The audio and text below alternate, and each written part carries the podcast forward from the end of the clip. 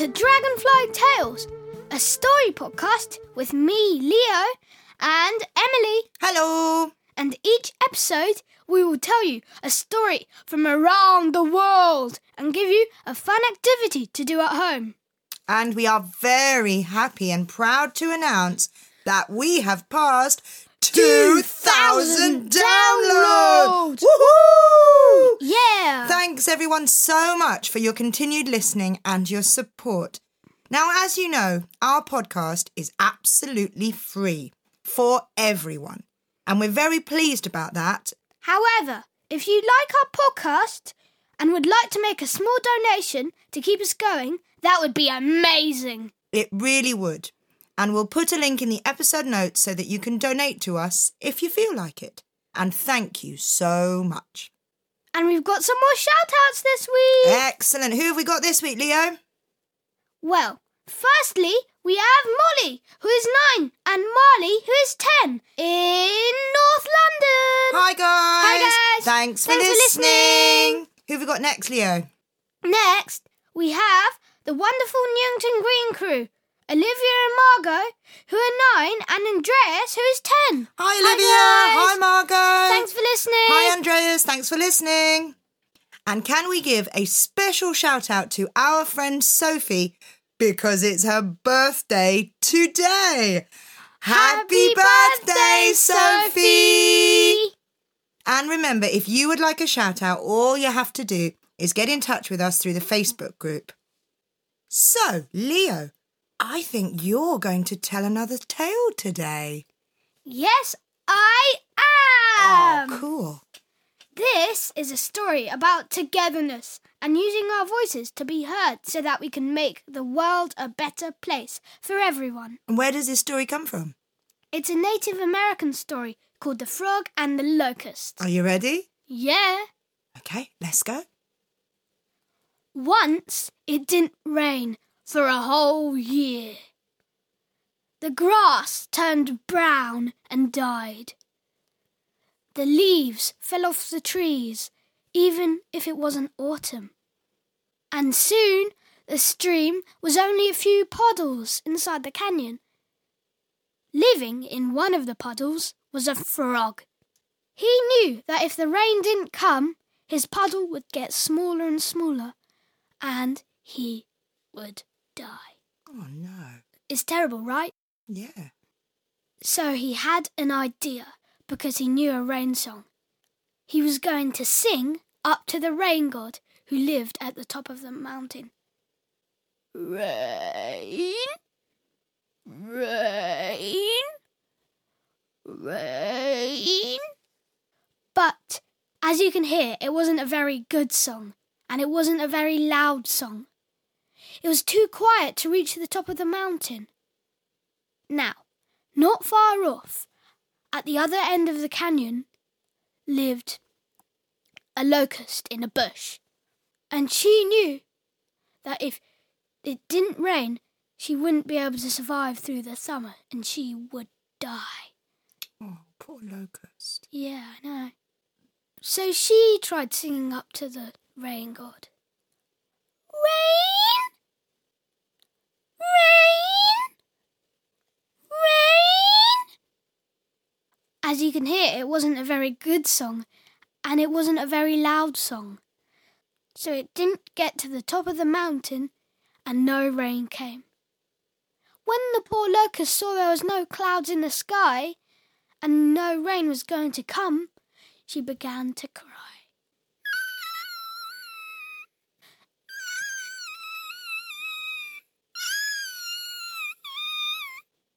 And the frog heard her, so he hopped over. What's wrong? he croaked. What's wrong?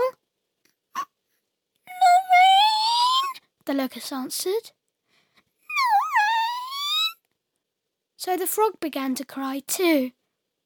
Burr, burr, burr. It's pretty awful, this. Yeah, but then the locust had an idea. Work together, work together. and the frog liked that idea very much. So they both started singing. Rain, rain, rain, rain. As you can hear, it wasn't a very good song and it wasn't a very loud song, but it was loud enough to reach the far end of the canyon where there were lots more puddles and lots more frogs living in them. They heard the frogs singing, so they joined in too. Rain! Come on, Emily. Okay. Rain. Rain. Rain. Rain. Rain. The locusts at the other far end heard the locusts singing. So they started singing too. Rain! Rain! Rain! Rain! Rain! And that was a loud sound. The rain god could hear it from up on the top of the mountain, and he sent a cloud out of his staff. All of them could see it floating in the air. Seconds after, a few raindrops fell out of it and hit the ground with a plop, and more came down and more came down, and they started tip tapping like this. The grass started to turn green, and new leaves started uncurling from the branches of trees, and the stream filled with water and began to flow. The frogs and the locusts had worked together. And if we work together, us humans, think of the things we could achieve and think of all of the great things there could be. Oh, Leo, that was amazing. Well done. What an amazing story. What was your favourite bit, Emily? I like the message. I think the message really powerful. This idea that, you know, one little voice sometimes isn't heard, but a multitude of voices can be heard. And that's very powerful. And if we work together, we can really change the world. So mm. well done, Leo. That was brilliant. Thank you. And remember, if you liked Leo's story, you might want to have a go at telling it at home. So, Emily, what's your story today? Well, Leo, today we have a story from the Isle of Man. Doesn't your uncle live there? He does, and he sent me a lovely book of Manx fairy tales, and I'm going to tell you one today. So, is today a fairy story? Not quite. It's not about fairies. This one is about a mermaid. Ooh, sounds interesting. So, how do you think we should start today's story, Leo? I think we should start a long time ago on the Isle of Man. Excellent.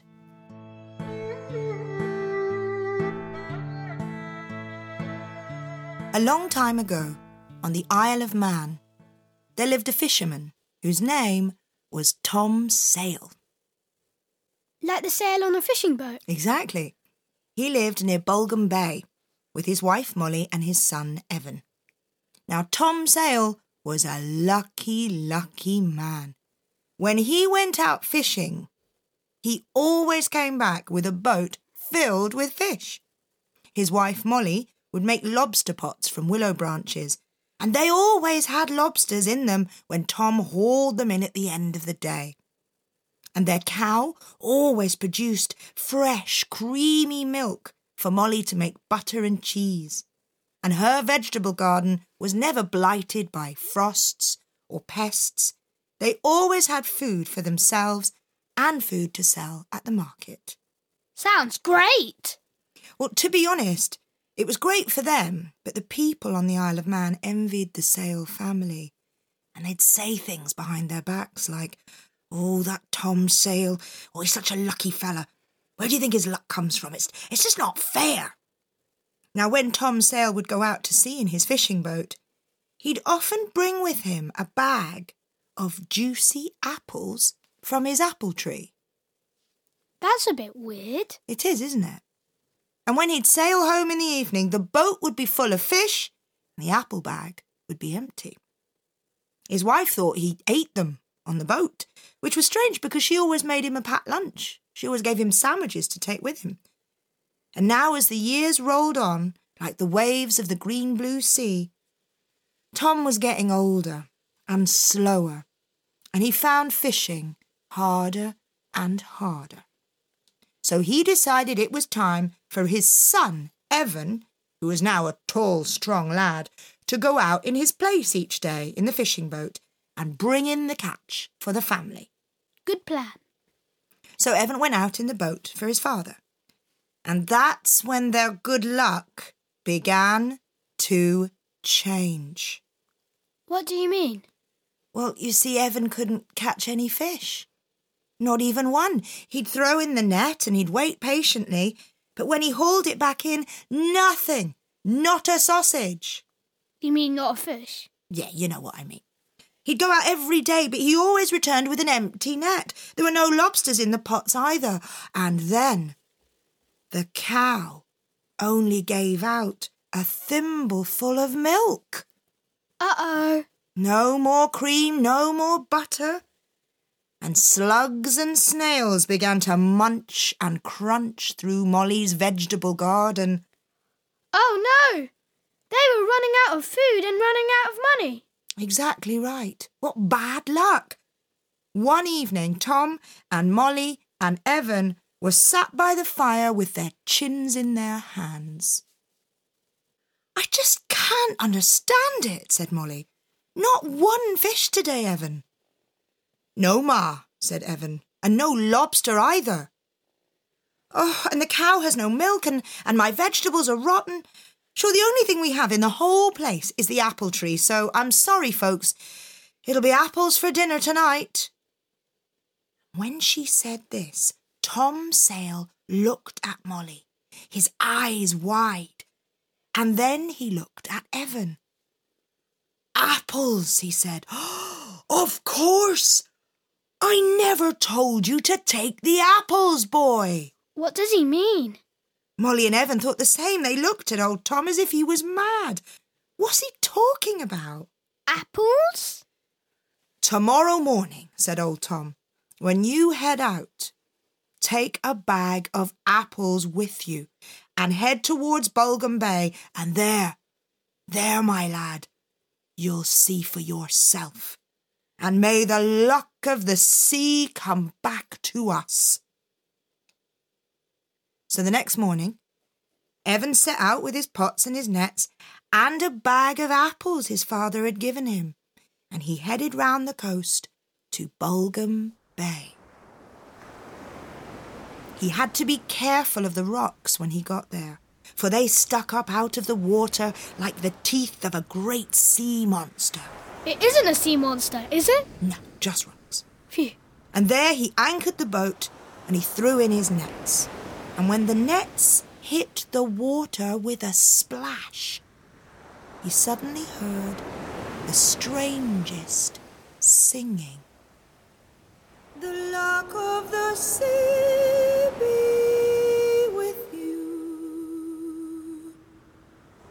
to the children of bring back some sweet land to the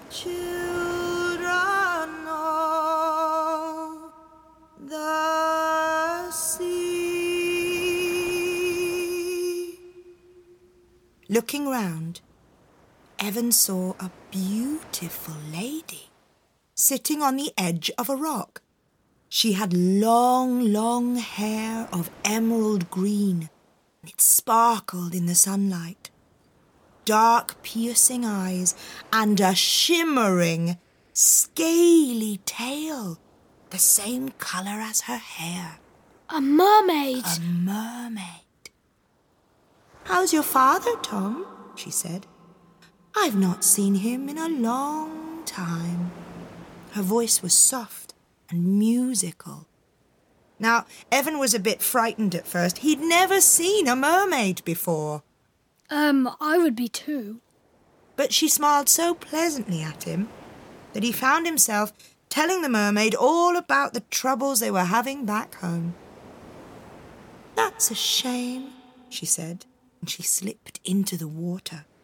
Tom watched the mermaid swimming underwater towards the boat, and when her head popped up at the side, he nearly toppled overboard.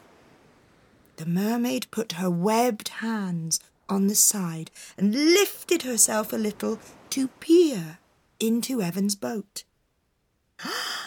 You've brought me land eggs, she said with a huge smile, and she pointed a webbed finger at The apples! the apples. She calls them land eggs. Yeah, that's weird.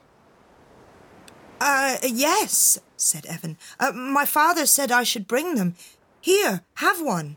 And he handed the mermaid a juicy apple. She munched and she crunched till the apple was gone. Mmm, delicious land egg. Thank you, Evan. I hope you'll come again with more very soon. And with that, she backflipped into the sea and swam back to her rock. Evan hauled in his net and he saw it was gleaming and teeming with wriggling silver fish. Wow! He waved to the mermaid as he sailed away, and he heard her song on the breeze. The luck of the sea be with you, but do not forget for me of bringing back some sweet eggs to the children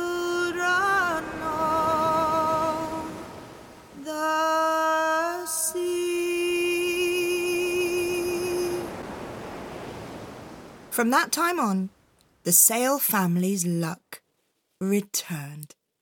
They had plenty of fish and cream and butter and fresh vegetables. But they thought it would be nice if more people on the island could be lucky just like them. So one day, Evan sailed to the Mermaid's Cove at Bulgham, and he planted an apple tree on a cliff above the water.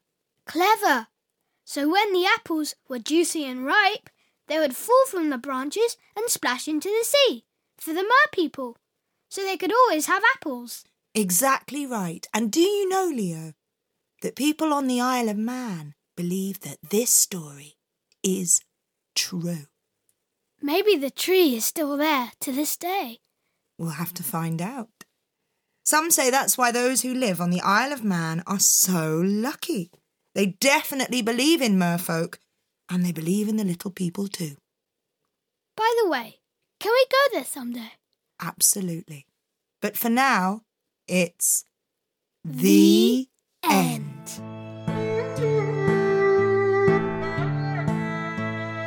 So, Leo, did you like that story? Yeah, I thought it was brilliant. And what was your favourite bit? My favourite bit is the clever plan to help the mer people get even more apples. So that everyone on the island can be lucky. Yeah, Nice. Now, every episode, after I tell the story, Leo has an activity for listeners to do at home.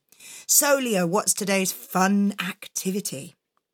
Well, Emily, because today's story was all about a magical mermaid, I thought it would be really cool to make a magical mermaid or ocean lantern using old jars. Oh, I love it. So, we're upcycling again. Great Yeah. stuff.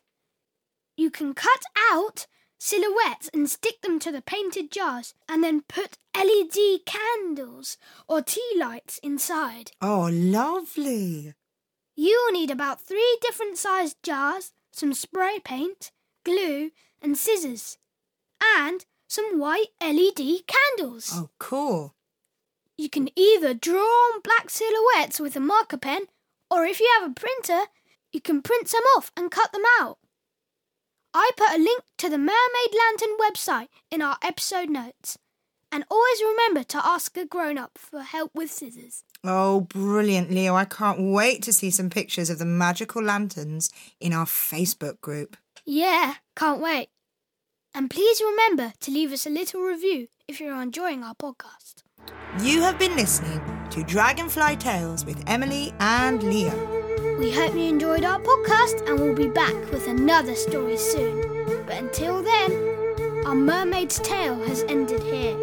But we'll be back. Have no fear. Bye.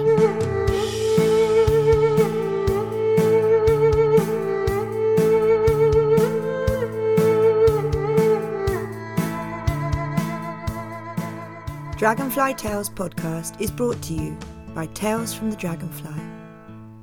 Come and follow our Facebook page, Tales from the Dragonfly. Find us on Instagram at mdragontales and on Twitter at Tales from the DR1.